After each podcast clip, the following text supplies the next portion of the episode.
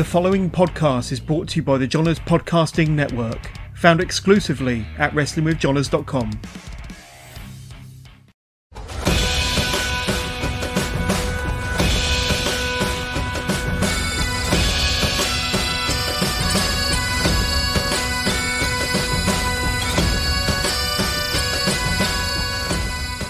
Welcome to the latest episode of the S W N podcast. I am your host, Billy, as always, and I am joined this week by the staunch superstar. Uh, he's here to make S W N podcast great again. Uh, we're going to have a chat and chill. It's Jason Reed. Welcome to the show. Billy, thanks very much for having me. I've been looking forward to this one uh, since we uh, we organised it. Uh, looking forward to sitting down and, and having a good chat and, uh, yeah, talking all things wrestling. So let's do it. Yeah, I mean, you're, you're definitely a guy that I've, well, I've been aware of since you pretty much started. So I'm very glad that I'm able to, to get you on. But when I was looking at when you started, it was like twenty fifteen was the debut, according to the Germans, a cage match. I was like, it can't have only been six years. It feels like you've been around a lot longer than six years. You seem to have packed a lot in in that time. Um, but yeah, the first man. question is always the same. It's always the same first question. How did you get into wrestling? What got you hooked? Um, it's probably a similar story to, or a similar answer to, I guess, most of the other guys that you, that you, you've had on, um, because I think we're, we're pro- probably all similar in, in that sense of how we started. But yeah, um, I mean, I, I, I kind of was introduced at a young age. Um, obviously, had the, the, the D V Ds, got the, the D V Ds for Christmas, et cetera, for birthdays. Um, had a, a really good mate sort of coming through primary school and, and maybe first, second year in high school that was majorly into wrestling. Um, he had like all the, the tapes and stuff in the loft, like old W C W uh, Nitro tapes. So he was he was a very very hardcore fan. Um, back in back in the day, he used to invite me up and watch all the pay per views back when they were on sort of Sky Sports or or, or I think it was Channel Five at one point as well. Um, so yeah, that was my first kind of introduction to to wrestling, and yeah, I mean I was pretty much hooked um, from from that moment on. Um, and then going through high school, I think that the more we kind of watched it together, the more I got into it and kind of understood, um, you know, and started to have favourite favourite characters and and started to watch it a bit more a bit more regular. And then probably towards the, the sort of middle of high school, um, we actually ended up uh, building our own wrestling ring in, in one of our mates' back gardens, um, which was a bit of a shambles, but. We we had a, a sort of trampoline, and one of our mates, his granddad owned like this recycling um, plant thing uh, just up the road. So he had like everything on hand. So he had like loads of wood, boards, ropes, everything you could imagine. So we used to go up there and like and haul stuff back. It was like a thirty minute walk in these big wheelbarrows. So we had like bits of plywood, big posts, uh, turnbuckles, ropes. And yeah, we set up our own wrestling ring, uh, and that's kind of how it started. And then after that, um, I was kind of introduced to W three L, their training school, which is, was just obviously along the road from me. Um, probably, I, I think I was maybe about seventeen or eighteen at the time. Um, and yeah, I just kind of started training there properly. And then, yeah, as you said, maybe a, about a year later, I, I sort of made the, the debut. And, and yeah, um, it, it kind of all went from there, really. So you did some trampoline uh, wrestling. Did you have a gimmick? There was there was it a company name? What was what was that? Like, oh, were you, man. Uh, were you emulating people? I, I think it was a bit of both. Um, I, funnily enough, I actually got sent a, a photo the other day from one of the guys that I used to hang about with, um, and it was like a photo of, of us in this this trampoline ring, um, and it was an absolute belter. Um, I don't think we had a name as such. Um, We kind of all had like our own characters and stuff, and mine, oh, I'd hate to, to watch it back, I really would, but I think mine was some sort of like mega rich, um, you know, brown nose um, sort of guy, and it, pro- it probably is not, not far off what we kind of do in WrestleZone in all honesty. Um, you know, I think I had one of my dad's suits on and stuff. So, yeah, it, it was a bit of a, a bit of a shambles, but it, it was it was good fun. Um, and yeah, like I said, I kind of I, I got sent some of the stuff over a few weeks ago, and um, yeah, I probably won't watch that back again. In all honesty, okay, myself. I know, I know that unfortunately, when, when we moved house years ago, uh, when I was younger, there's a camera that has a, a video of me doing uh, trying to do swanons. I didn't do swanons. Trying to do swanons into a mattress that mysteriously went missing uh, during a house yeah. move, which I'm very glad about it, but hopefully nobody has watched it and go, I recognise that guy from that podcast. I'll put this up on YouTube. And oh, it's, it's, it's so hard to watch. I, I got a video. The video was about three minutes long, and I got about five seconds in. I was like, I cannot do this. Put the phone down. I was like, I physically cannot watch this because it's just so, so bad. So I may go back and, and watch that. Maybe. We'll see. It's um, it's going to take a lot to, to run through the whole thing for sure. Maybe one day uh, bring back the, the away day diaries and you can just go through it. Uh, yeah, that's the truth. I'll just, I'll just, I'll film myself watching it. And, uh, oh God, I don't know if I can put myself through that. I need to, I need to really prep myself for that, you know. So you're cringing at the thought of doing any of you've done it easy yet. Um, yeah, oh, so you have a little, you have, well, I was going to say you have a bit of experience, uh, I suppose, with the backyarding, with, with the trampoline. How, when you started W three L, what was the first moment you went, oh, this isn't like I thought it was going to be? Uh, was there a bit of apprehension when you when you started? Yeah, definitely. Um, it's probably one of the hardest things, you know, that I've I've done, and it, probably quite a lot of guys that start out in wrestling, guys and girls, of course, um, they probably have the same sort of process that they go through, and that you you kind of um, you start wrestling and you think that you might just go in on the first week and start, you know, learn how to do a pedigree or learn how to do a suplex or, you know, all, all the cool stuff. But in actual fact, it's it's it's far from that. You know, you, you go in and, you know, the first, um, you know, maybe six months even, you, you'd be sort of focusing on basics and, and really the fitness aspect of things, which is really, really hard. Um, and yeah, I, I was well out, out with my comfort zone um, for a very long time in wrestling. Um, especially the, the training side of things, you know, there'd be times where I'd, I'd kind of actually put off going to training because, again, I was just uncomfortable with the whole thing. Um, it wasn't what I thought it was going to be. And, you you know, you almost doubt yourself and you think, you know, is this really what I want to do? And that's when you find it in yourself, you know. And at that point then, that's, that's and you hear the phrase, um, you know, a lot of people getting weeded out perhaps. It's not a case of getting weeded out. It's just you really find it uh, in yourself if this is what you want to do, and if you want to do that for real, then you'll make it over that sort of huge hurdle, you know. And then once you get over that initial hurdle and, you know, you get the basics under your belt, you get that good level of fitness, then you can start to kind of get into a rhythm and stuff. But yeah, I mean, to answer the actual question, for sure, man, um it was difficult, really not what I'd expected. But yeah, am I glad I stuck with it? Yeah, one hundred percent. Yeah, a lot of people I'm speaking to are obviously from places that started with mats. They, they, they didn't see a ring until it was a show day or, or what have you.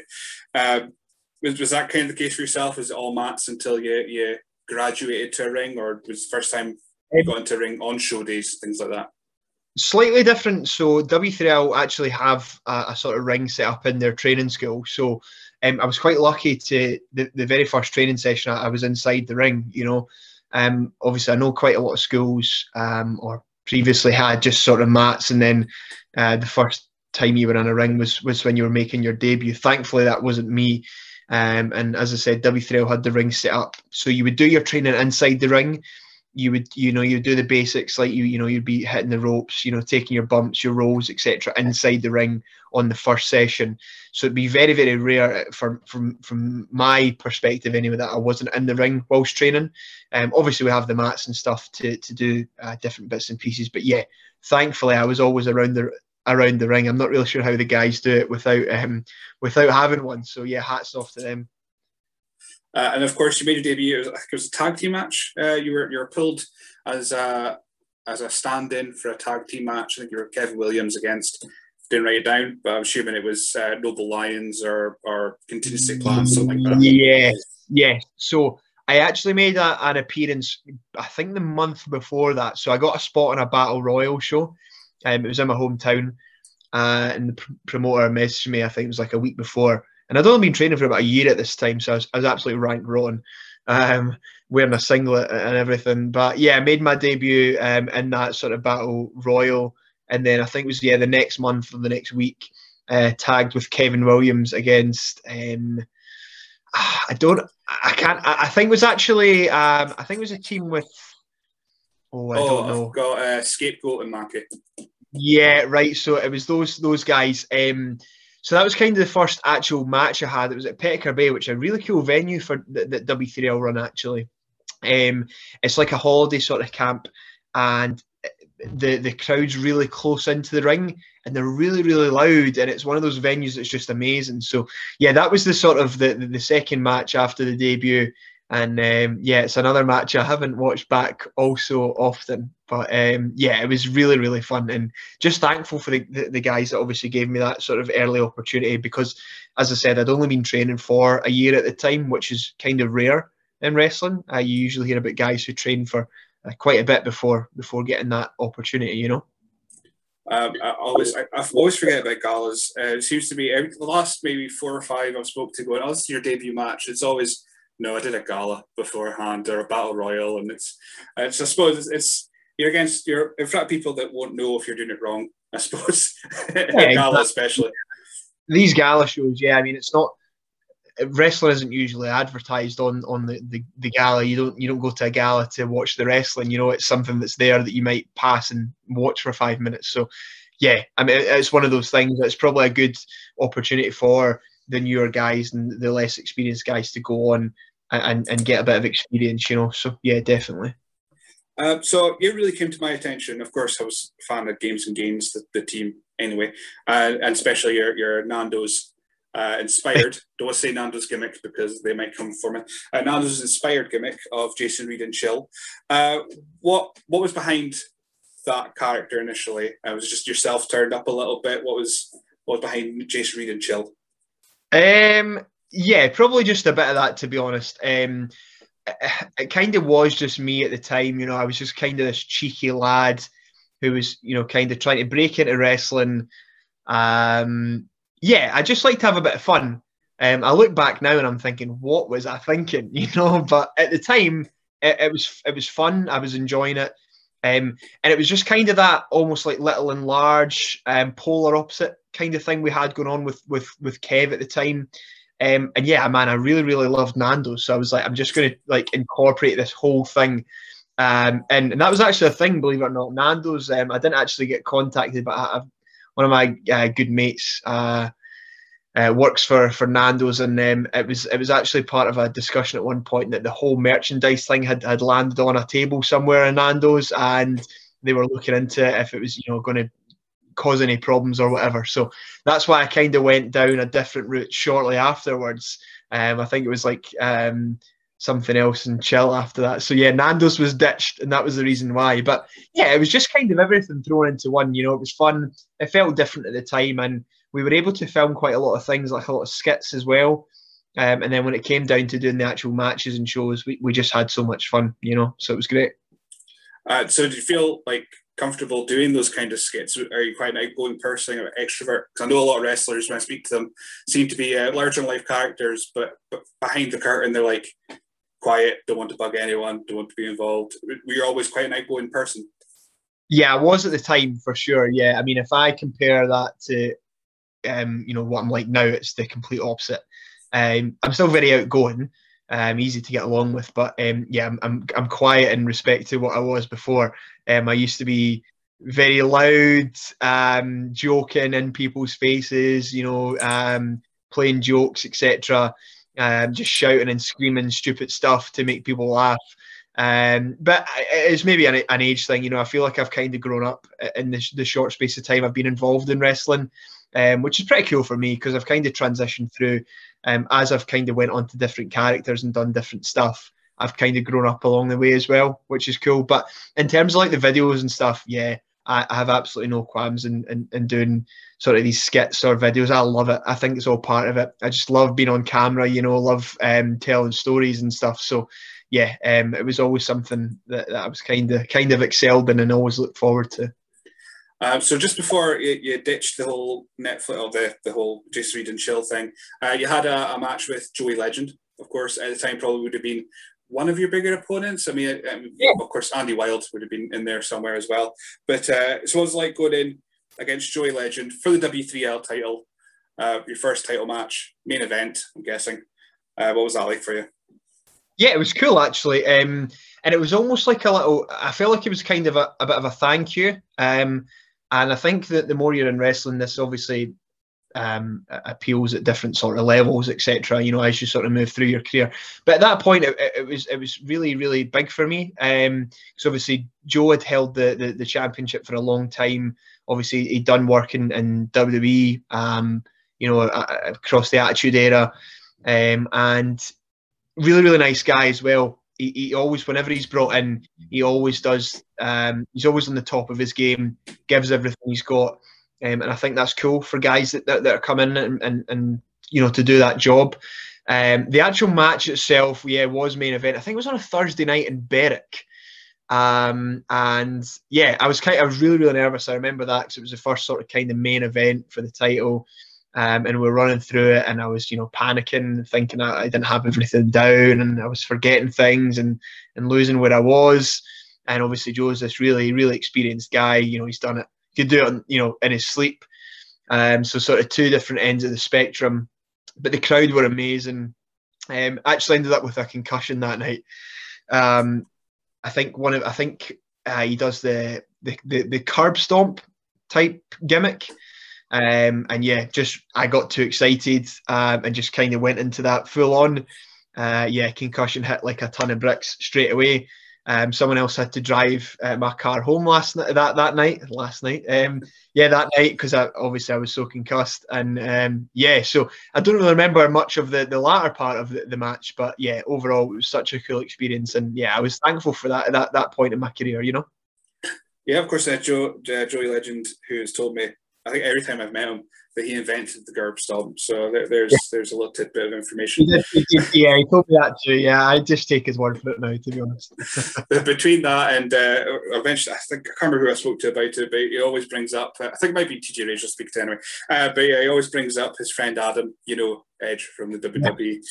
Yeah. But nah. yeah, all, all the classics. Um, so yeah. When I properly saw you for the first time, then it would have been WrestleZone. Uh, of course, mm-hmm. being, being up in this this part of the, the country. Um, and already, by the time I'd seen you, you'd already been heckled uh, several shows beforehand as a Donald Trump impersonator. So what was your initial reaction when you got that chant? It must be one of your first or second matches, I'm guessing, uh, of, of the Donald Trump chants. Yeah, it was at the... Um... the the hotel, I don't know which one it is, it's the one they do the rumble at. Oh, uh, Northern, um, yeah. yeah. Yeah, I remember it like it was yesterday.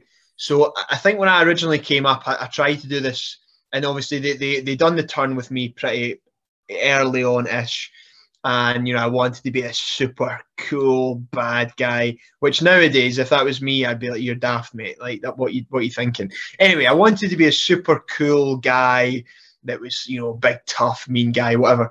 So... Anyway, we come out for this show, and um, I hear the the, the the the crowd chanting something, and I'm like, "What is it they're saying?" And it gets louder and louder, and I make it out, and someone, I can't remember who it was, I think it was one of the referees, was like, "They're chanting Donald Trump." I'm like, "What? They're chanting Donald Trump?" I'm looking about, I'm like, "Well, he's definitely not here. So, like, what's going on?" Um, and then. You know, I'm kind of clicking on. I'm like, ah, oh, right, right, right. So obviously at the time, I've got in my mind that I want to be this big, big, big, bad, tough guy. So I'm paying no attention to the Donald Trump chants at all. So anyway, we go backstage, and the, the promoters, there was a couple of them there. They were like, "This is amazing. Like, we need to run with this. This is this is the whole. This is the idea." And I'm like, oh, I don't know. I don't like it. I don't like it. I don't like it. So anyway, fast forward to the next time we're there, and we come out. And yeah, the chants are there again, and I'm just, you know, playing it off like, ah, oh, you know, don't call me that. I don't like it. You know, I'm a pretty boy. I don't want to be called Donald Trump. Going absolutely ballistic, and they just get louder and louder and louder and louder. And uh, yeah, it was amazing. Um, and that's what it's all about, you know. For me, it's about getting that reaction, telling that story. Um, I don't. I'm not bothered if you're booing or cheering me. You know, if I'm trying to do a set job, then obviously I want one or the other. But if I'm getting a reaction and, and people are shouting and chanting stuff, then that's great. Um, and yeah, the promoters are happy, and, and they love it as well. Um, I think one of the re regrets, um, probably towards the end of WrestleZone before everything shut down, was maybe just trying to, you know, steer away from that a bit too much. I maybe felt like I was trying to go back to that other persona again, when I, you know, I didn't really need to. Um, I think that the character of the, the Donald Trump thing works. It's, I think it's great. Um, so yeah, it'll be exciting to get back up to WrestleZone and just see see what the the crack is. But yeah, it's um, it's a lot of fun. I love being at WrestleZone. It's great. Um, yeah, especially with the, the whole Agent W having uh, the most annoying manager, Jeeves Winchester, in your in your corner. It was just, even now, um, when I was when I was because my wife doesn't watch. She comes to the Rumbles. She likes the Rumbles. That's pretty much her thing. Um, so I was saying, oh, I'm speaking to Jason Reed tonight. She was like, who's who's Jason Reed again? And I was like, the Trump guy. She, ah, I know who you're on about. That's fine. The Trump guy. So um, it still works for up here anyway. Um, I know. I think we need to, we'll need to bring it back once we get back up and running. I think we'll need to go back to the, the roots and just, yeah, we'll, we'll see how it goes. Um, I'm just, I'm just having so many memories of that, because it was it, it was always seemed cruel, because there was nothing you were doing. That you had a tan, that was it. That was, you had tan in Aberdeen, so therefore you're Donald Trump. I had a very, very, very big tan at the time. A very big tan and very sort of uh, gingery blonde quiff.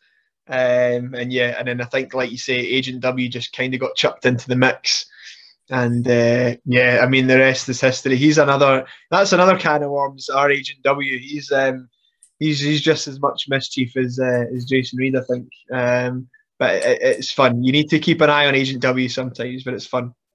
And it wasn't long. It wasn't long before you were actually a singles champion there, the Tri-Counties champion, which I think, did you win it at Aberdeen Anarchy? I think you won yeah. at the. Uh, Oh, twenty nineteen uh, Leisure, Leisure Centre. That's right, man. Yeah, that's right. Uh, I remember there. Not that I'm, I'm focused entirely on it, but I remember the, the gold trunks and and uh, winning the title. So what was it like winning the title at Aberdeen again? It wasn't quite the ballroom, uh, because of course they moved away from the ballroom by that point. Yeah. Uh, but what was it like winning at WrestleZone's biggest show of the year? Yeah, a huge, huge career highlight, without a doubt. And yeah, I think, you know, it always will be, in all honesty. Uh, no matter what I go on to do, it'll always be a memory I look back on fondly. Um, and I was actually due to, to go on holiday the, the day before that. And I phoned one of the, the promoters um, and just said, look, um, what have you guys, what, what's, what, what's the plan for Aberdeen Anarchy? Because, you know, I've just booked this holiday. Um Was there anything that I'm going to miss out on? Anything? I'm like, well, this is this is the plan. I'm like, right, okay. It's a bit of an issue. um, and I phoned Andy Wilde, and uh, I ran it past him. I'm like, look, this is this is the issue. You know, I've just booked a silly holiday, um, and this is what they want to do. He was like, man, you you got to rearrange the holiday if you can, because he, if you remember, he had just won it a few months previously, or a few months prior, sorry. And yeah, it, it was like, it done wonders for me, um, was really, really good, uh, done a lot to, to drive me forward and stuff. So ended up changing the holiday to fly out the very next night, flew out to Dubai. So I'd done the show on a Saturday night um, at Aberdeen. So the four-way is obviously myself, Andy Wilde, Mister P and Sean. Um, And it was such a huge show, wasn't it? Because there was loads of guys on it. So Pac was on it. Um, Lionheart was on it. Um, there was a few other big names, wasn't there? Um, um, most, it was most of their core guys, but I think it was, it was with Dame, Red Lightning was on it as well, of course. Yeah, and they had that big match for the, you know, the, the title as well. And it was great. The match went really, really well. We had a four-way. I think we had about ten minutes. So always kind of difficult to, to, to, to put that story over. But yeah, it was really, really fun. Um, won the title that night, drove home, and yeah, flew out to Dubai with the title the next day. Uh, I had to ask very, very nicely to take that title all the way to Dubai um, on an eight-hour flight, but um, thankfully they uh, they agreed, and uh, yeah, got some cool cool shots and cool promos with it over there. So yeah, a, a huge highlight, and yeah, I always look fondly on that that night for sure. I was definitely, I was remembering there was there was uh, some sunny photos, including the belt. I thought definitely can't be. Can't be Aberdeen. Uh, so you mentioned Andy Wilde there. Uh, of course, yourself, Andy, Johnny Lyons comprise the trio as the Five Delight. Yeah. Uh, how did that relationship start? I mean, I assume it's Johnny was through W three L. Yeah. Um, so I was training in W three L probably the first few months, you know, I started there. And um, yeah, he, he came along and we kind of hit it off straight away, started training together. Um, Yeah, became really, really close friends, actually. We shared a lot in common, obviously still do. And um, we'd had sort of similar paths and stuff, um, similar hobbies. So we grew really, really close together. And then um, WrestleZone then booked Andy Wilde again because he took some time away from wrestling. And it was just Andy and I. I'd never met Andy before, but Stu, sorry, Johnny Lyons says, um, you know, you're going up with Andy and, you know, you'll really like him. You two are exactly the same person. Um, so I'm excited for you. So, yeah, met up with Andy, travelled up to Bankery, um, middle of nowhere for a show. Um, and that was the first time I met Andy. And just the exact same story. We just grew closer and closer together as really, really uh, great friends, built a, a really strong friendship. And then obviously Johnny Lyons was there as well. We were travelling to up to WrestleZone every third or fourth week. We were hitting the gym together in the morning. We were going out for meals together. Um, and that was obviously back in like two thousand seventeen, eighteen. And it's just kind of grown stronger, you know, from then. Um, obviously, Andy and I still work out together every single morning. Um, anything I do kind of runs through Andy and vice versa. Um, there isn't a, a stronger friendship in, in the world than, than the Five Delight. Um, and it's really cool because I don't think it's very common in wrestling to have that sort of level of, of, of friendship, you know. Um, and that was cool. And I'm, I'm absolutely buzzing for, for Johnny. Obviously, he's now coaching the, the juniors class at F P W A whilst he's enjoying his retirement. I know he's itching to get back, but he's enjoying retirement. And Andy, obviously, debuting for W W E is just amazing. So, so proud of him. And uh, yeah, I, I'm just um, I'm just thankful to be around both of them, you know, because they, they just bring out the best in you. Um, so I remember listening to a, a podcast at Tickle the Draw with the three years doing a, a like driving okay. up and down to a show. Right. You said you have a lot of common with Johnny Lyons. What is probably your cleanest, but uh, what's, what's the wildest story about Johnny Lyons that you've had? Have you been to the cinema with him recently? Is that... Oh, no, no, no. Right, two stories here then. This this might have been on the, the actual Tuck of the Draw, but...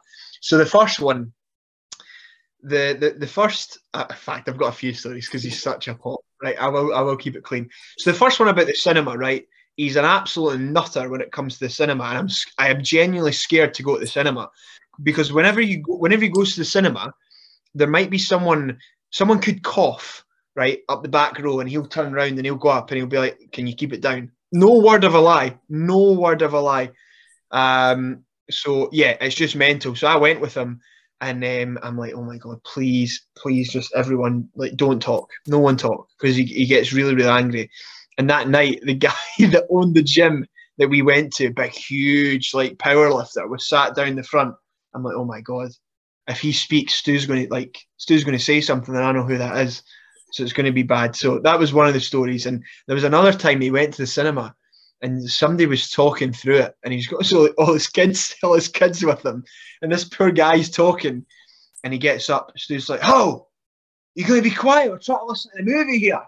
And the guy's like, and then at the end of the movie, they have this like altercation. Stu's kids are just there. It's just, oh, the worst thing ever. And then Stu goes to the toilet, and the guy's just standing in the urinal, and the only urinal left is the one next to him. So Stu's just had this altercation with the guy in the cinema, and now he's got to go next to him and and use the urinal, and they're just standing like, it's just the best thing ever. So that's the first one about the cinema. That's why I don't like going to the cinema with Stu. Um, the second story. This is just this this kind of I keep saying Stu, sorry. Johnny, everyone knows. Everyone knows, yeah. Everyone knows. So this kind of sums up the, who he is, right, as a person.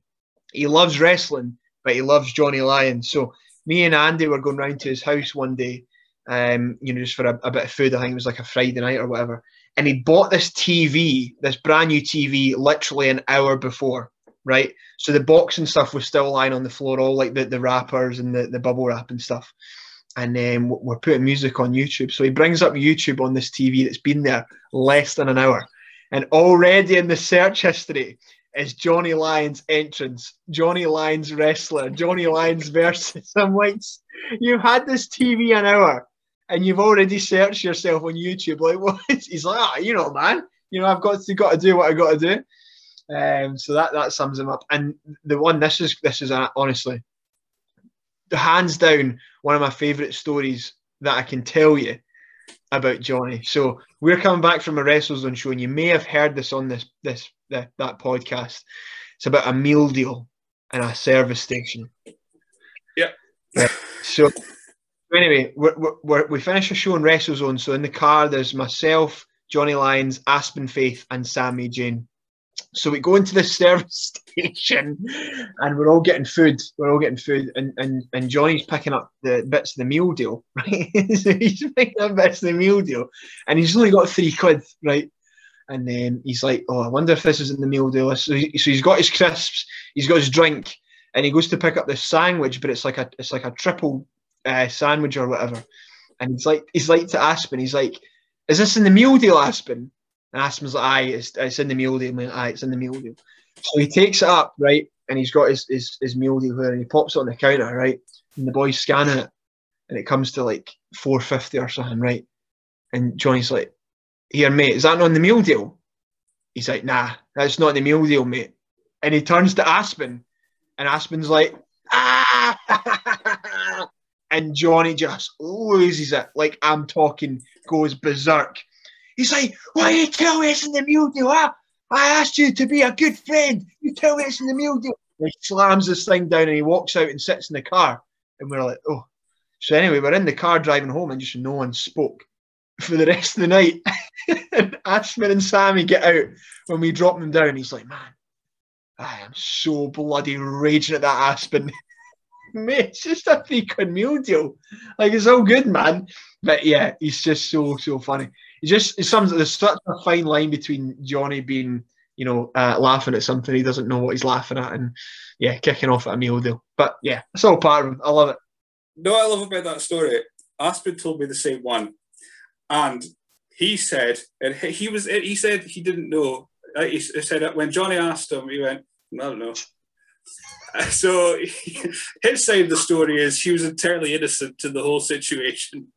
From he your, right, from your from right. Her point of view, he wasn't. So we're going to need, uh, going to, need to get Johnny on, and uh, I don't actually I don't think I want to broach the subject with him from the from the actions from those two stories. That, that, honestly, it's just if if Aspen said I don't know, that makes it even funnier that Johnny's misheard him and took his word that this triple club sandwich was in the meal deal when it wasn't, and then he got all raging. It's just so so funny. Like, of all the things that you're going to get angry over, he picked up an item that wasn't in the meal deal. He could have just simply took that back and picked up something else that was in the meal deal. But no, he was embarrassed. So that was great. Uh, oh, man. Yeah, definitely got to get Johnny on at some point and write that down. Yeah. Uh, right, so, uh, I mean, still still in WrestleZone, you, you took the Tri-Counties Championship. You've clearly been trusted with this belt because you've taken it to Dubai. Um, then you also went to Discovery to defend it. Yeah. Uh, was that, again, something that you what you approached uh, Alan and, and the promoters of WrestleZone about doing, or how'd that come about? Had to speak nicely. Yeah, had to had to ask very, very nicely. Um, so the pitch to take it to Dubai was a bit easier. So um, I was like, listen, I'm going here the next day. Do you mind if I take it with me? I'm going to get some good pictures, some good promo shots. It's going to go with the the character because I was going to I wasn't going to turn up to the next show because I was, you know, in this villa or whatever. So that was fine.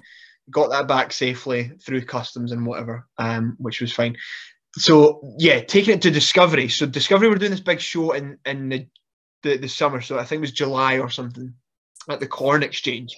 And they had all these big names on.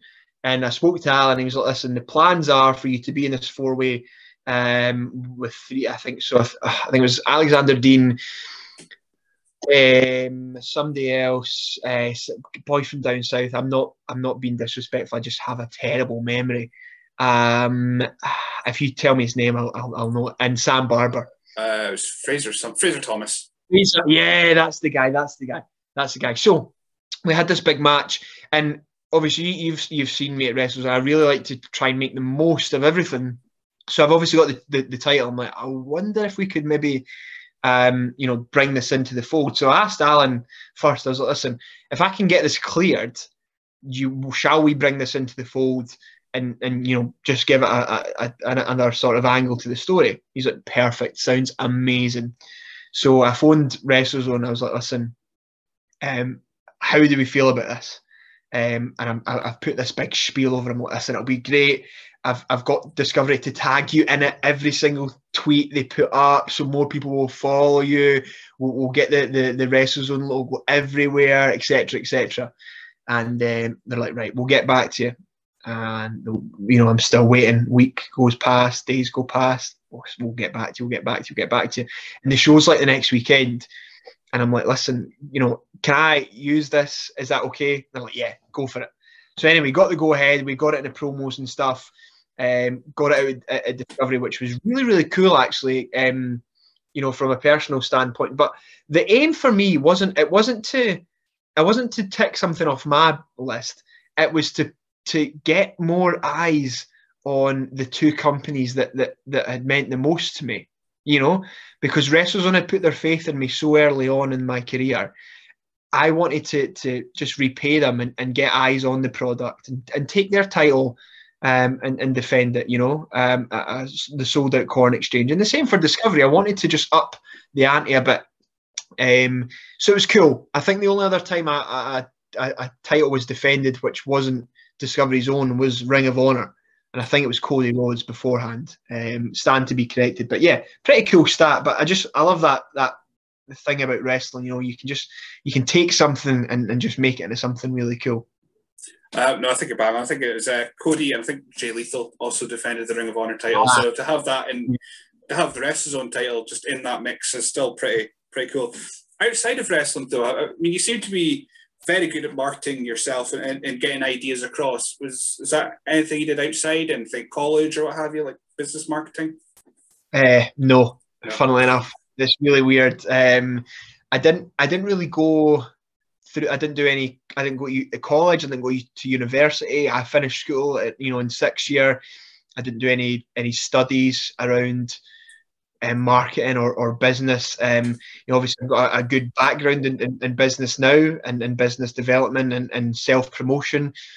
Um, but it's just all about learning from different people for me. So there hasn't just been one thing or one course that I've I've I've went to or went on to learn about things. It's it's all different aspects. So, you know, I've got a, a good mate of mine that's that that pretty much um, used to run Five Guys in Dubai and, and now works for a a sort of homegrown company over there. And I ask him about business. You know, what works for your business? And then social media. So I speak to Thomas Cairn, as the I C W referee, who does their social media. I'm like, just tell me everything you know. What do I need to do to improve social media? What is it I need to, like, what do I need to tweet? When do I need to tweet? How often?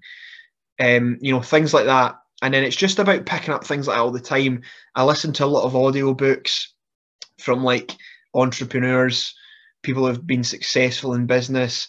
Um, and, and yeah, it's just all about picking up and just being a sponge, learning as much as you can. Um, it, for me, that's all part of it. I always say that, you know, it's, it's, it's, um, what we do is, is, is full time, regardless of whether you're working full time or not, because it, it doesn't just start and stop, um, going to a show. It starts, for me, it starts at five o'clock when the alarm goes. I get up to, to go to the gym for ninety minutes. And then it, it, it continues when I have to eat, you know, five, six meals a day. And then it continues when I have to schedule social media posts and research more about current trends and hashtags. And, you know, um, you know, I need to go and search how, how well the posts are doing. And then I need to produce content and film videos, you know. So it's just all of that. And it's just bundled into one big ball, and it's professional wrestling. Um, especially like the, we briefly did like the read this Uh, bits and, and social media parts. Uh, one that caught my eye, and then we could kind of move on from WrestleZone stuff, because I always, I always seem to speak, if, if I get the chance to speak about it, I will. Yeah, definitely, man. I love it. Because I think it's a company that I, I need people to know about, because it's like hidden up here uh, in, yeah, in this area. Exactly. But uh, there was talks of, you said there were seven members of, I think it was seven, of a Reed cabinet, which never came about. Is that still a future plan? Do you have any names in mind uh, to join this Reed cabinet? Or is that just a little bit of a tease just to, to keep us all guessing? It's a thing, man. It's a thing. What if I told you you you you already know who the seven are? You you know the guys. You don't you don't know um, that they're part of it, but you you know the seven guys. Um, and you know, I haven't had to utilize that as of yet. But, um, you know, when things get back up and running, um, yeah, you never know, man. You never know. We um, it's, a, it's a slow burner for sure, because it's been a couple of years since I posted that. And I, I know the exact one you're talking about, but yeah, um, it wasn't just made up to, to get people talking. It was um, it's a thing, man. It's a thing. I think as soon as you put that up, every time that myself or Adam did a preview of a show, it was like, is this the time we see this cabinet? Is this the time? Um, exactly. Yeah, exactly. And you haven't seen it yet. uh, one day. But, uh, right, so during all that, of course, you were also booked into the Drew, Drew Galloway Invitational, uh, hosted yeah. by G P W A, uh, as a wild card. So you weren't, it was, you weren't part of P B W, you weren't part of G P W A, or Source was our one. Uh, so it was yourself, and I think it was Steel Doris was the other wild card. Uh, so yeah. It was like getting the call for that. Yeah, again, another sort of highlight early on. And it's funny, you forget about doing these little things, actually. Um, and it's cool to be reminded of it, because you remember at the time how, how special it was. Um, and that was a big thing for me, because I was I was kind of... Um, when I was coming through training and stuff and, and trying to make it on the scene, I always had this thing drilled into me, right or wrong, um, and, and you'll probably know the answer. I always had this thing drilled into me that if you were from a certain part of the country, you couldn't make it in Glasgow. Um, and I always, I didn't believe that ever. I always knew that I was going to do that and, and, and uh, break into to the Glasgow scene. So when I got that first call to do that, that was the first time I'd, I'd sort of wrestled outside either Aberdeen or, or Fife, you know, or, or obviously Edinburgh, because I think that was maybe about the same time. So that was big for me. It was cool to be involved in that setup. Um, and it was exciting um, because I knew I'd proved all these people wrong, you know, that had said you'll never you'll never get out of Fife, or you, you can't go to Glasgow. It's not how it works. Um, so that was cool. That was exciting. Um, and yeah, I think the whole sort of setup for that tournament was great. Um, really, really great. I think they maybe done one before or maybe after it as well, which was which was really, really fun. Um, and I think the whole sort of G P W A slash I C W setup has come on leaps and bounds since then. I mean, if you could see the sort of the setup and production they've got now, it's just night and day. But um, sign of a good business, you know, moving with the times. Uh, just before I move, move forward from that, it's just to apologise to Damien, because it was Damien that was the other wild card uh, from from yeah, yeah. Um, right. So I feel bad. I don't want to to forget him because I'm trying to get him on this show as well. Uh, so, uh, yeah, from that point onwards, you made your I C W debut not long afterwards in Aberdeen. Uh, of course, as part of Kenny Williams' uh, forever trainee part, who was just taking on yeah. newbies. Yeah. Um, again, so like you're saying, you were kind of, it was kind of drummed into your your head that you weren't going to make it outside of Fife or, or elsewhere. Here you are, I C W, uh, in a in a town that knows you, so it's not like you're worried about being in Glasgow and having nobody know who you are. You're in Aberdeen, so people know who you, which is weird because it was Kenny Williams' deal. Uh, so what was it like getting the call for I C W and making your debut? It was amazing, man, because um, it was always one of my goals. You know, I want, I know obviously I'd done the thing with G P W A, but I wanted to debut for I C W and I wanted to be on the main roster in I C W. So it was always the main thing I was kind of working towards. Um, and I always remember I was coming, I was actually on a train uh, coming home, and um, Andy Wilde phoned me. Um, and uh, yeah, he told me that um, I, I'd, I'd been asked to, to do the show in Aberdeen. Um, and I was buzzing. I was over the moon. Um, I couldn't, couldn't really believe it. Because um, at that point then, um, it seemed so far away, um, you know, because it is difficult because there's so much you need to kind of do to, to get to that point. So yeah, I, I was I was buzzing, and I, I couldn't really wait to to get stuck in. And obviously Andy had been a, a mainstay at that point, and then I found out I was going to be working with Kenny as well, which is amazing, um, because Kenny's such a talent, you know, and obviously that's testament to him being signed by W W E at, at the age he is. Um, and yeah, like you say, it was in Aberdeen. It's I think it's a bit of a misconception because a lot of people seem to think that I'm from Aberdeen. Um, I don't know where that's come from. I just, unless it's because I'm always kind of in Aberdeen. But yeah, so that's that's people think I'm from there. So I think that's maybe why I was asked to come in for that show. I don't really know, but yeah, that was the first one. Um, and I, yeah, I was proper excited for it. Very, very excited. Obviously nervous, but excited to get out there. Um, I remember the very sort of first move that I hit. The, the main thing in your head, your head is not to make any mistakes or not to mess up. And um, the very first move I hit was like a kind of flying knee in the corner to to Kenny. And I've, I've kind of went in with so much force that I've hit him with the side of the knee and just went over backwards outside the ring. And I'm like, oh God, like I've just done like this backflip on onto the floor. I'm like, what am I going to do? But yeah, I think after I watched it back, it kind of looked like it was it was meant almost. Um, so that was the good thing. And yeah, Kenny was obviously a saint, helped me through the, the whole sort of thing. And um, yeah, finished finished very strong. And um, there was a, an agent that night um, sorting the match out, and he came and spoke to me. And uh, yeah, he was like, this is this is. Uh, you know what you need to work on. You did this really well, et cetera, et cetera.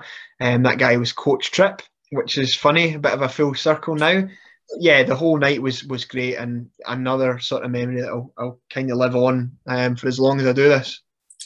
What a perfect segue then, uh, because of course, yeah, yeah. So you did the Aberdeen stuff as a Donald Trump gimmick, which of course he's not very popular up there because he owns a golf course or two, and then you come to. You, you join up with uh, Coach Tripp, uh, Adam Shane, who's a veteran very much of, of Scottish wrestling, to form The People, which is quite a, a brave uh, tandem to do in Glasgow. Uh, but what was, how, how did that actual partnership come about to yourself and Coach, and then forming into The People?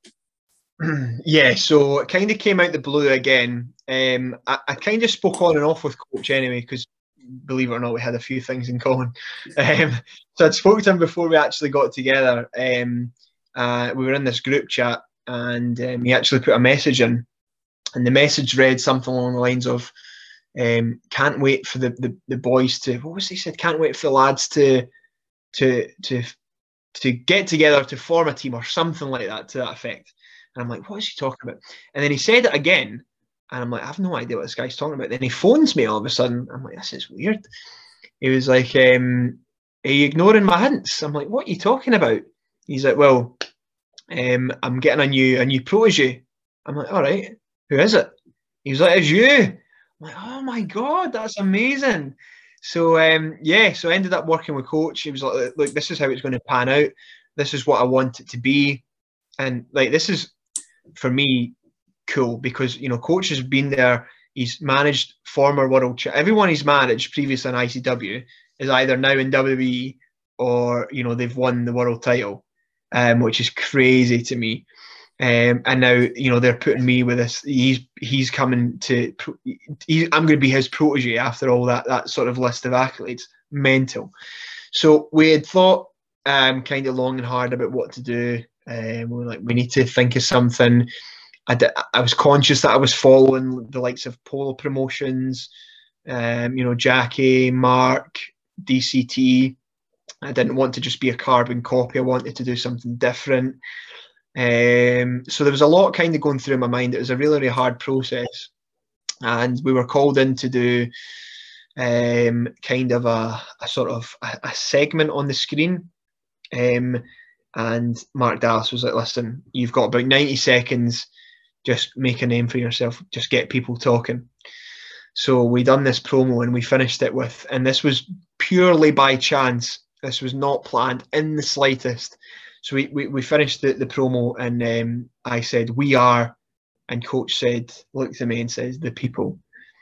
And the place just went silent for a second. So everyone just dropped, and they were like, oh my God, what did you say? So half are like cheering, half are booing. They're like, oh my God. So yeah, and it just took off from there, man. It just took off, and it was amazing. We've kind of never looked back.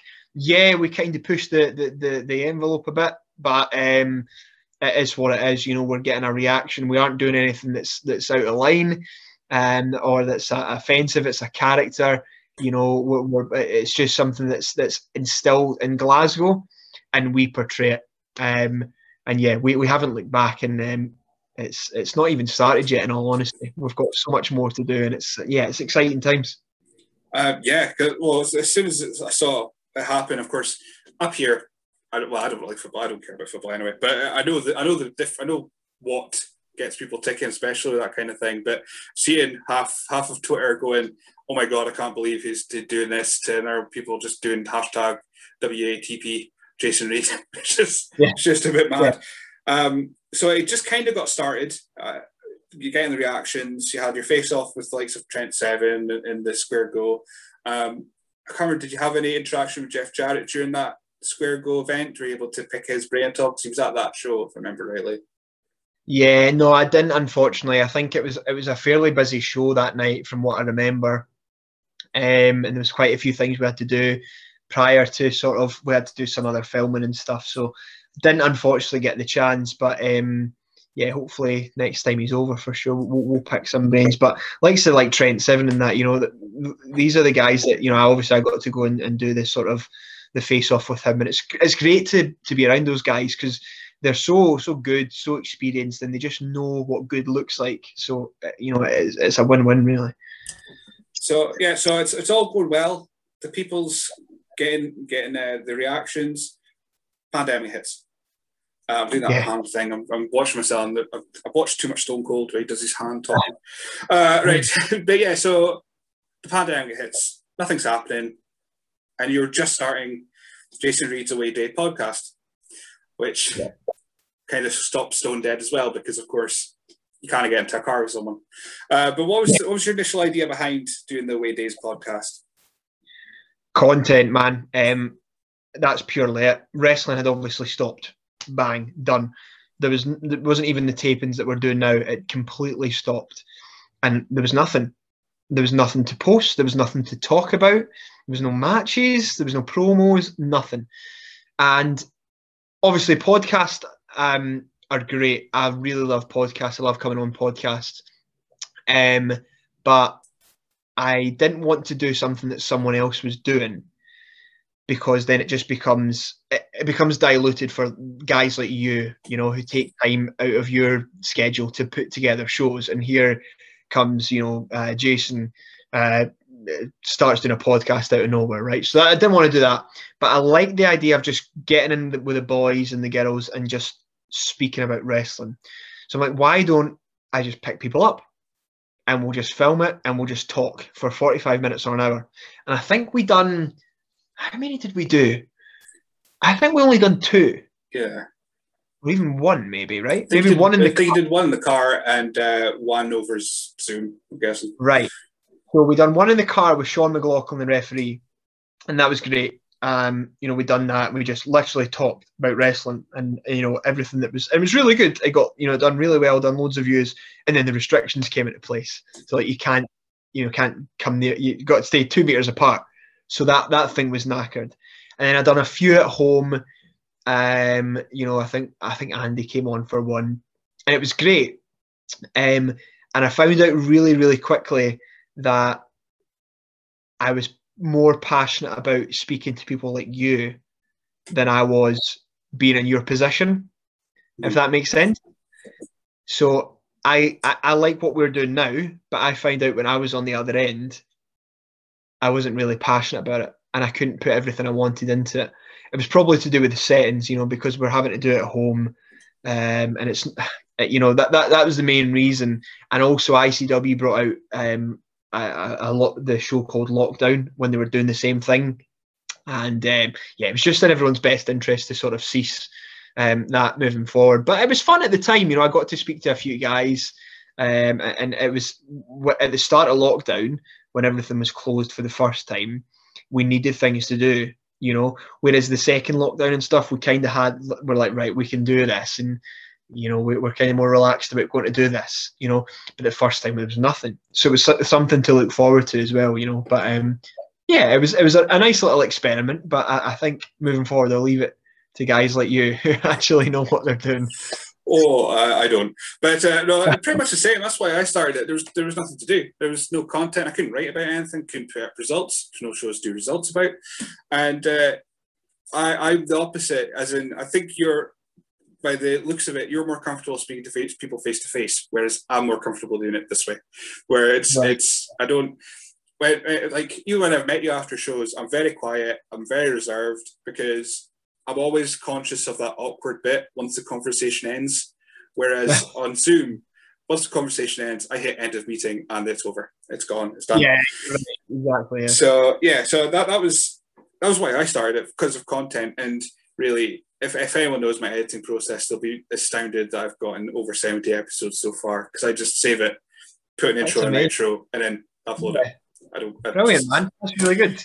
Um, yeah, we're speaking to Andy tomorrow, actually. So uh, we keep mentioning Andy Wilde. It's like, I can't wait to speak to him tomorrow because there's probably so much to speak about.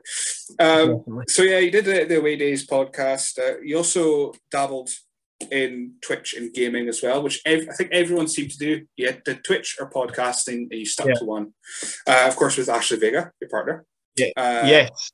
Doing the G M mode for a little bit. Um, That's right.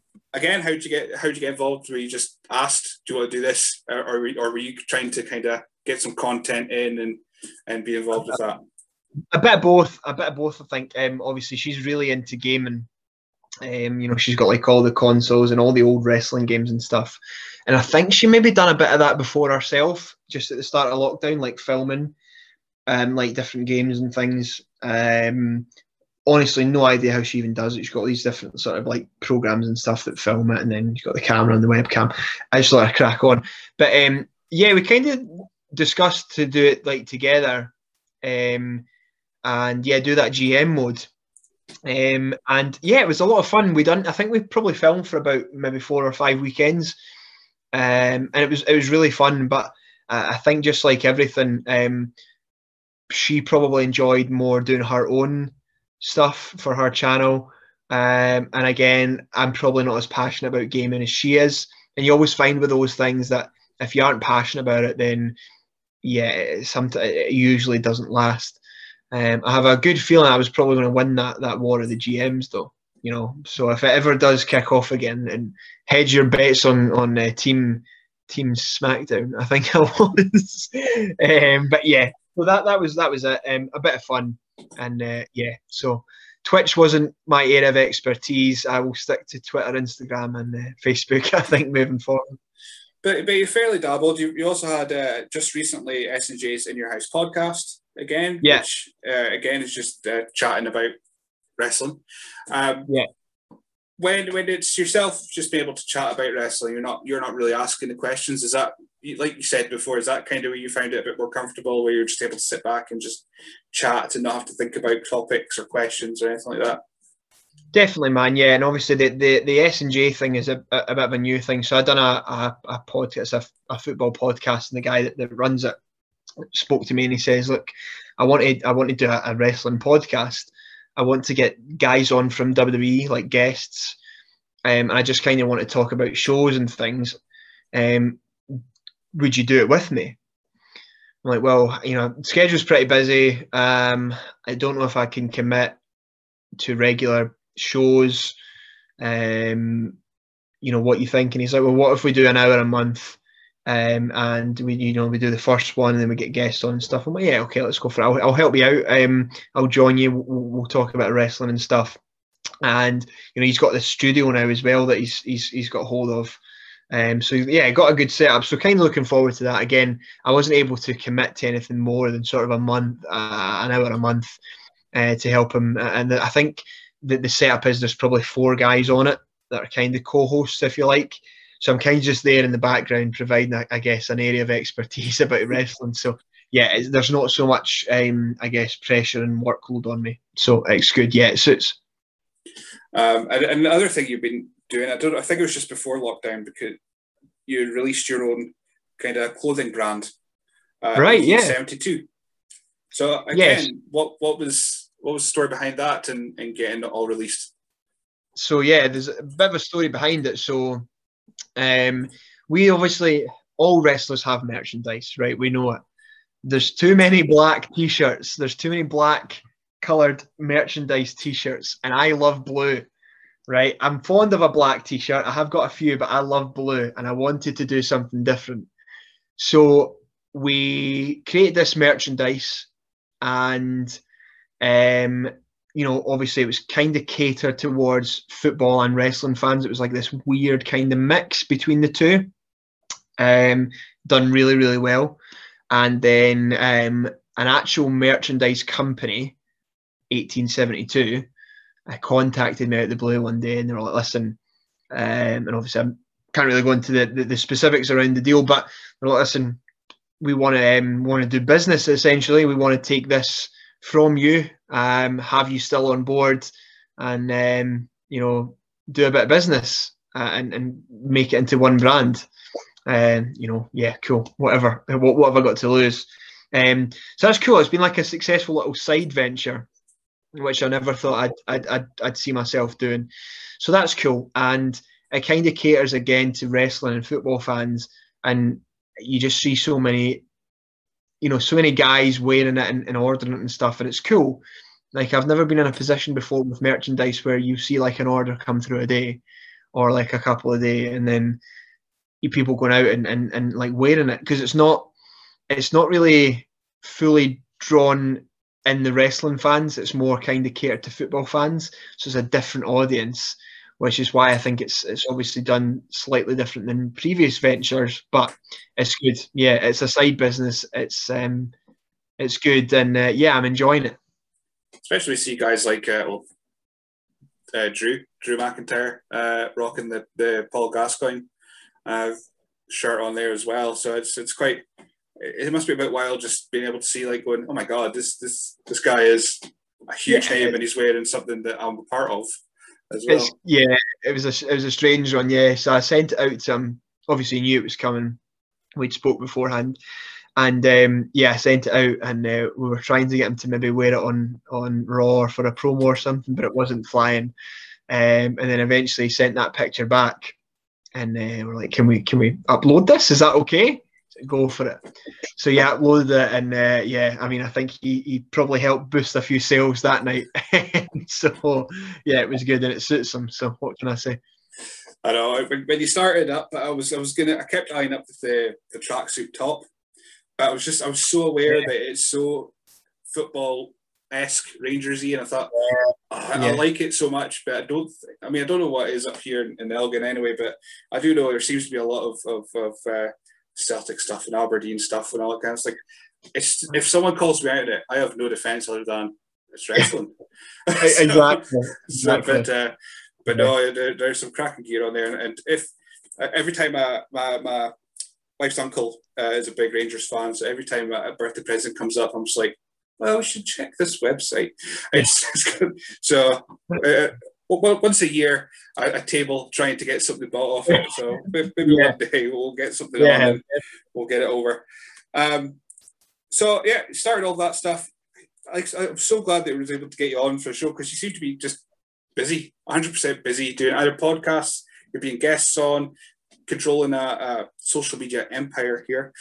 Uh, but before, we're still in lockdown, but you got the call to be back for I C W and the closed door tapings. Um, yeah.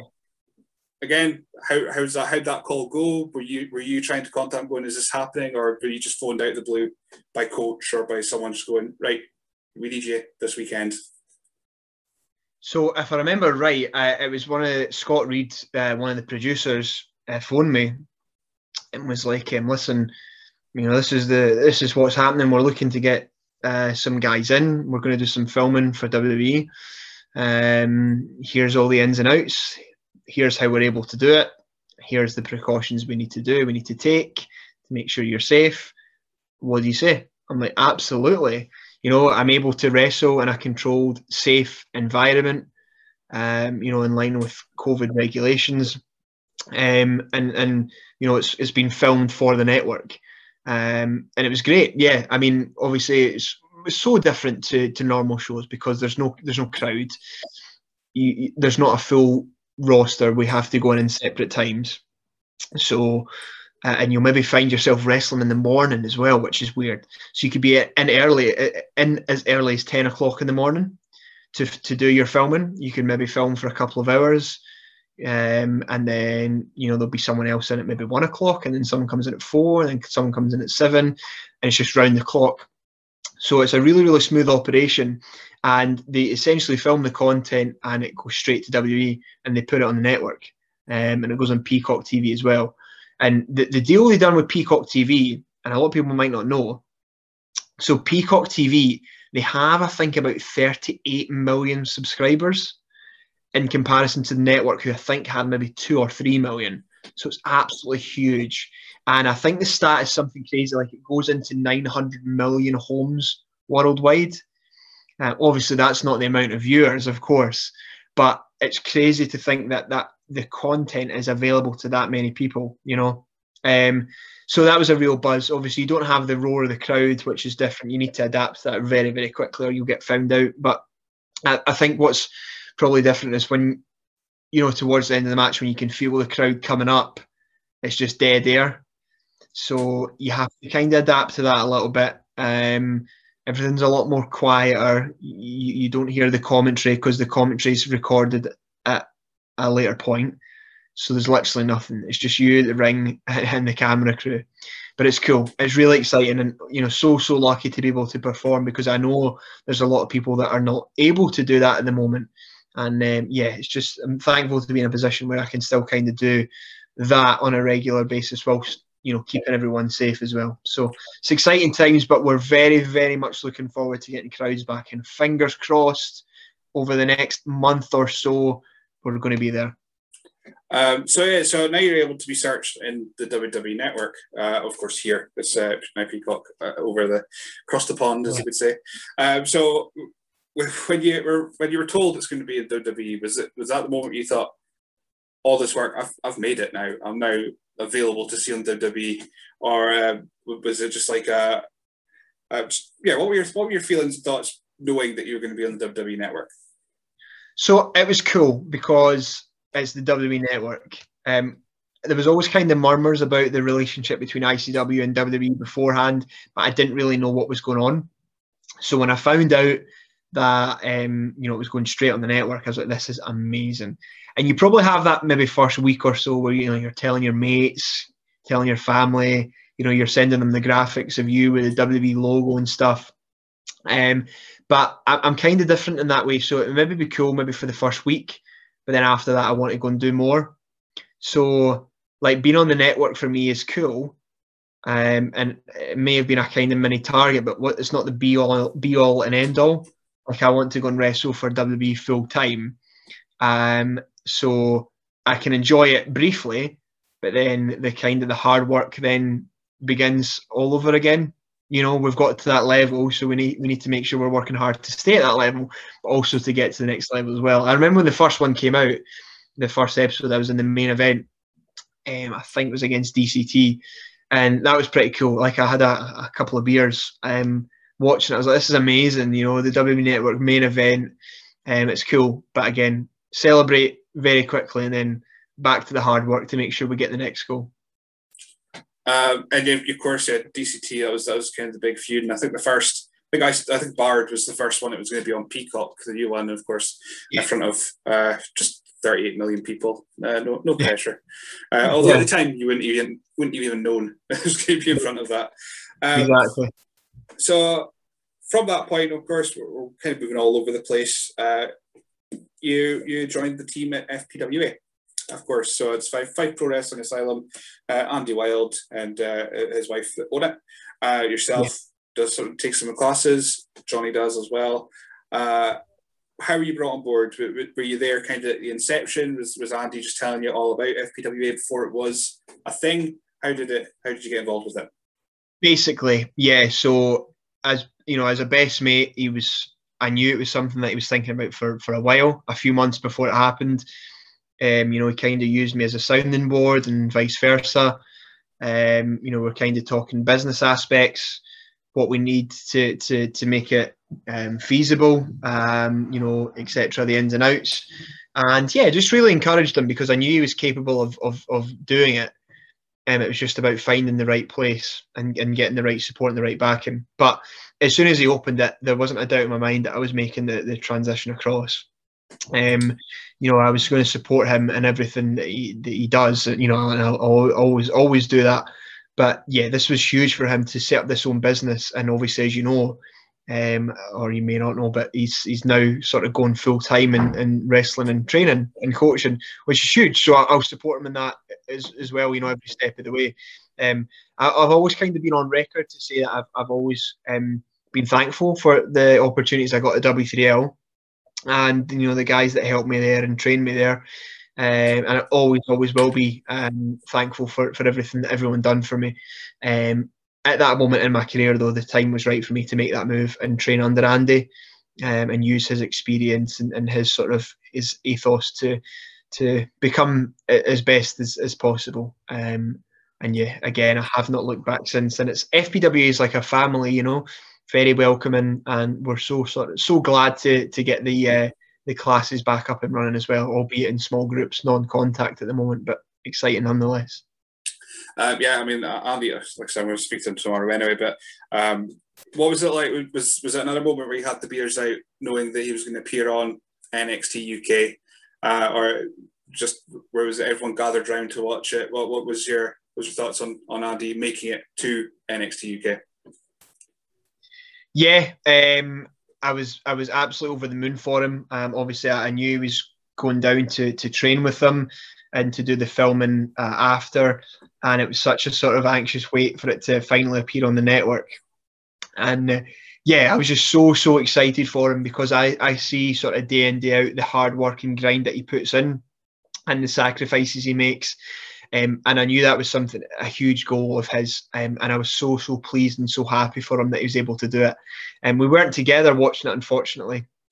I was just watching it in the house, but it was special nonetheless. Um, and yeah, I know he was was was very proud, and uh, I can't wait to see more of him on, on N X T U K moving forward. And I know everyone's going to share that those thoughts as well.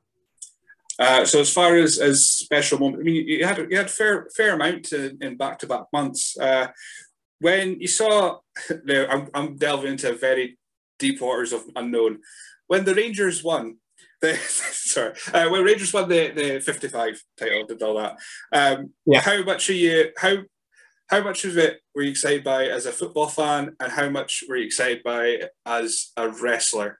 Thinking, oh, I've got half a crowd that's going to absolutely hate me as soon as we get a crowd back, and half crowd's going to love me. What what was your emotions around about that? That's actually a really good question. I didn't know where you were going with that, but that's a great question. I'll answer the latter part of it first. So about the wrestling side of things, it's amazing. I was, I had the guy, I had the fans on strings anyway, right? Because everyone hates Rangers, we know that.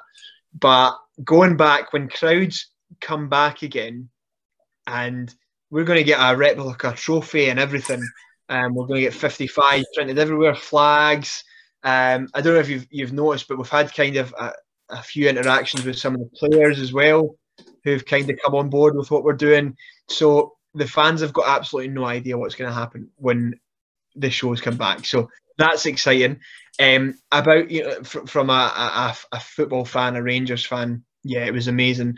Um, not ashamed to admit, there was there was definitely tears in the eyes. Um, you know, the day we lifted the trophy, and it's probably hard to almost understand, I guess. Um, but you know, I was kind of brought up Uh, supporting the club as a very, very young boy. My granddad used to take me along every weekend, home and away, for a good good number of years, probably about sixteen, seventeen years. Had to eventually stop because of, of wrestling and go a lot less. And um, yeah, as everyone knows, there was a, a long spell where the, the team weren't weren't good. They, they weren't successful. And yeah, we finally got back to, to that point. And it was emotional because th there'd been a lot of bad things that had happened Um, to the club, and when you have that passion and love for that club, it's it's hard to to see that happen, you know. And I know people will, will be thinking this is a football club he's talking about here, not an actual person. But when you know you spend time with that football club and you watch them every weekend, and you you love them, you cheer for them, they make you feel. Um, and yeah, the only thing I can really try and relate it to from a wrestling standpoint, think of it if, you know, your favourite promotion's W W E, and W W E just, they almost disappear for like nine years. And then they come back with WrestleMania, and it's the best WrestleMania ever. How, that would just feel so amazing and strange and emotional, you know? Because something that you've loved and cared for for so long hasn't been what it used to be, and then it's finally back. So that's my analogy, if you like, and uh, hopefully that makes some sort of sense. But yes, it was emotional. I enjoyed the day very much. I'm looking forward to using that when the shows come back.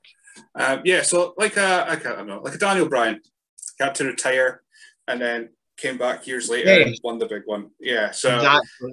Yeah, uh, if, if it's translated to wrestling talk, I can get the, I can understand it all. But uh, yeah, yeah it's, it's, I, I mean, like I said, I'm not understanding it, but when I saw the one, uh, my one of my first thoughts was, oh God, uh, Jason's either going to be celebrated, lauded, or killed the next time there's a crowd. So Definitely. maybe Definitely. a fight going on. Yeah, hopefully.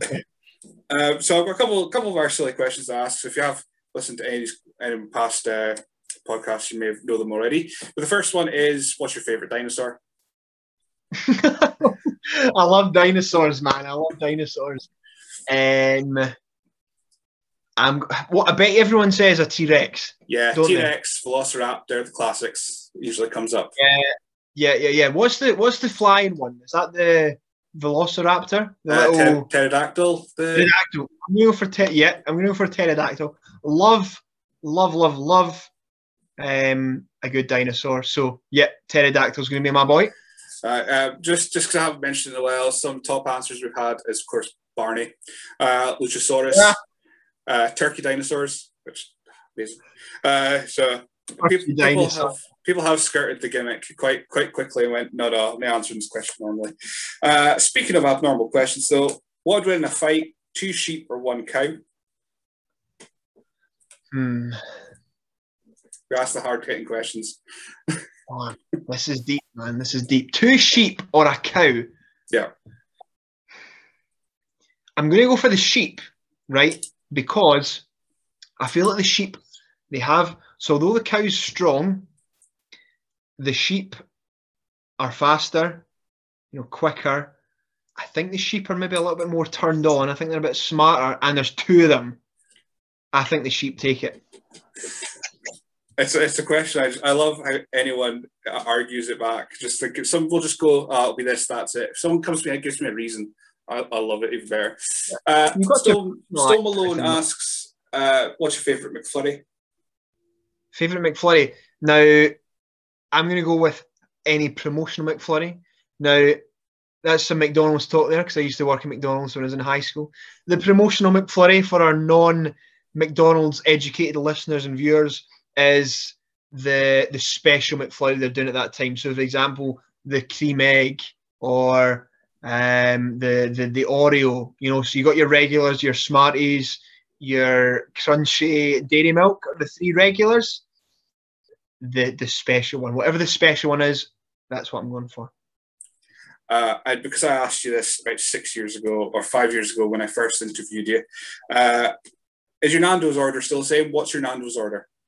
Right, now I can't, re- I think I know what I told you before, right? So what I'm going to do is I'm going to give you my Nando's order now, and if it's the same, then yeah, I got a funny feeling it will be. So I'll, I'll find it while you tell me.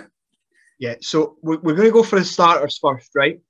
Now, usually you go to Nando's with someone else, so I will talk them into getting uh, three sides, right? So you get three sides for like nine quid or something, right? Or starters, sorry. And I'll, t- I'll probably take two and a half of those.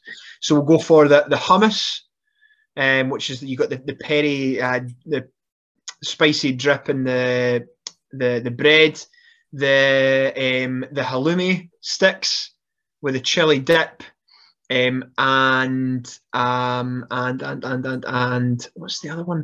Oh, there's another one. There's another one. There's another starter in there.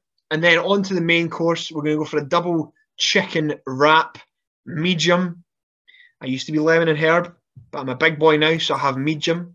On the side, we'll have peri chips, we'll have garlic bread, and we'll have an additional side of coleslaw because Nando's coleslaw is unbelievable. And then, now this is a new thing for me because I didn't realise desserts in Nando's existed, but they do. And believe me, if you haven't tried them, please do it. You will thank me and you'll never look back.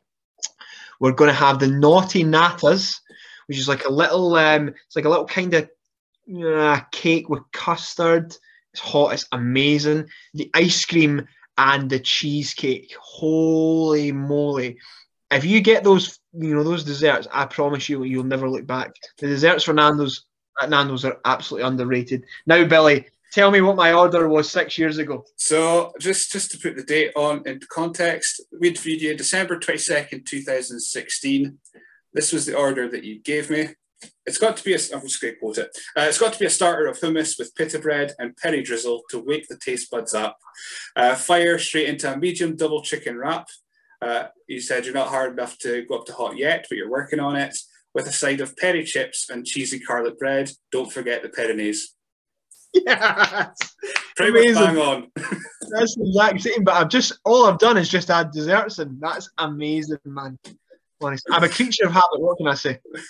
Uh, so I didn't even ask you, uh, at the start there. We we, we spoke about your career, your wrestling career, ridiculous things about dinosaurs and, and whatnot.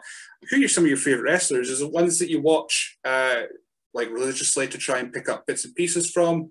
Who, who's who's your who's your favourite wrestlers? Yes, Triple H. Triple H is my all-time favourite, man. Um, I've got his book. I've got all his D V Ds. Um, I can tell you matches that he's wrestled in, like, in your house shows in nineteen ninety-seven. Um, he's my absolute favourite. I think he's um, one of the greatest, if not the greatest of all time.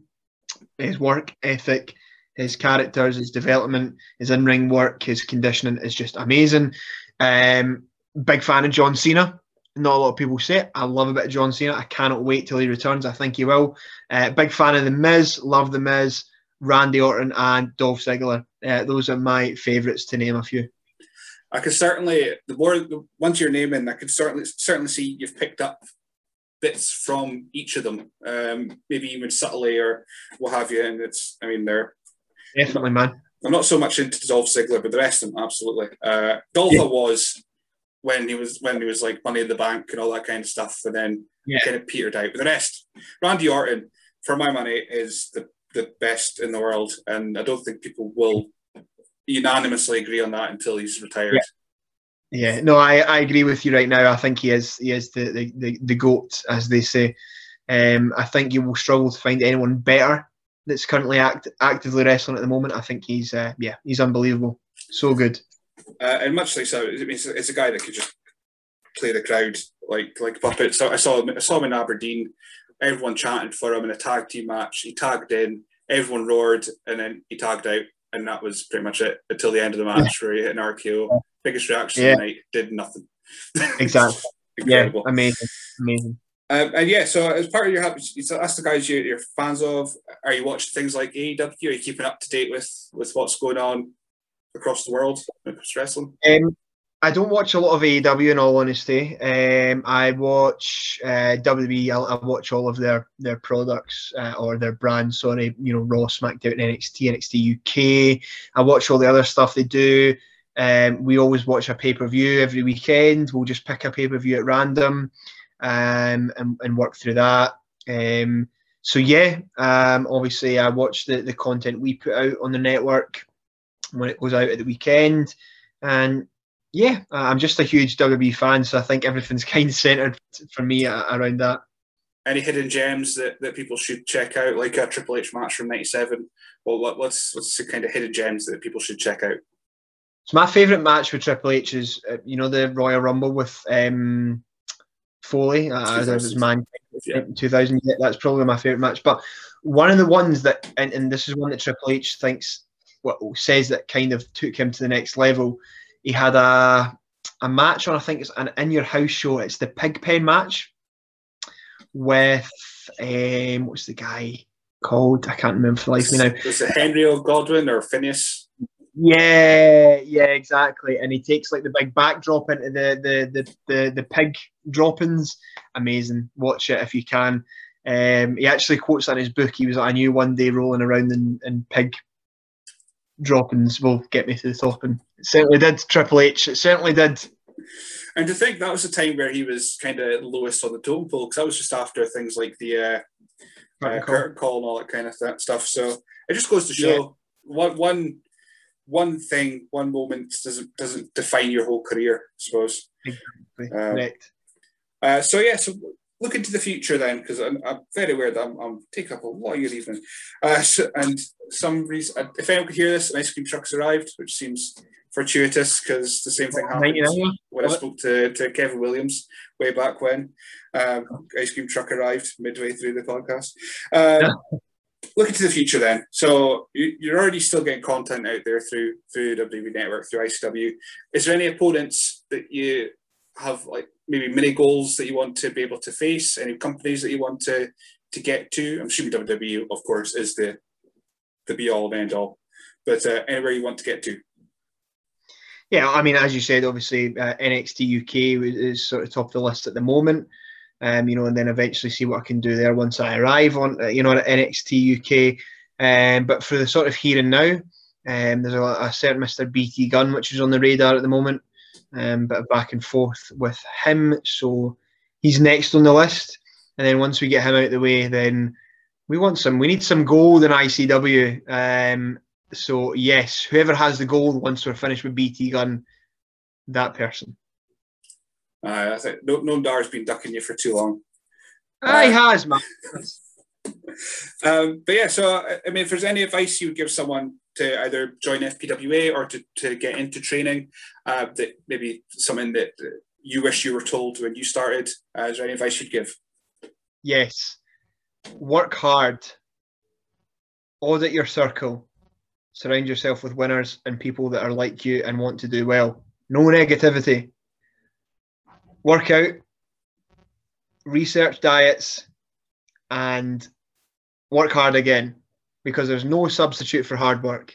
And um, yeah, if you if you can kind of do all of that, then yeah, um, that's that. I think for me, that's the main things. If I could go back and tell myself that when I first started, uh, if I could just pick myself out of that little circle I was in and drop it over in this circle here, um, give myself all the knowledge about how to eat good and and and work out well and work hard, then yes, I would be. I'd be. I uh, don't know where I'd be right now, but it'd be it'd be exciting. So. Well, perfect. Well, thank you very much for joining me today. I think I think I've covered pretty much all your career uh, for, for for now. I'm sure next time I speak to you, you'll have a bit of gold around your waist or, or on your shoulder. Uh, we'll we'll have more stories to hopefully go through. Uh, but yeah, for anyone who wants to find out about yourself, what's your social media? Where can people find out more about Jason Reed? Um, so everything's at Jason Reed Wrestler. I think Twitter is Jason Reed Res because it's cuts off after the limit. Um, obviously merchandise eighteen seventy-two dot co dot U K, and um, yeah, that's that's pretty much everything. Follow me on all socials, and uh, yeah, there's there's plenty of content that goes out every day. So I'm sure Perfect. You'll enjoy. Thank you very much for joining me today. Thank you so much, Billy. Pleasure.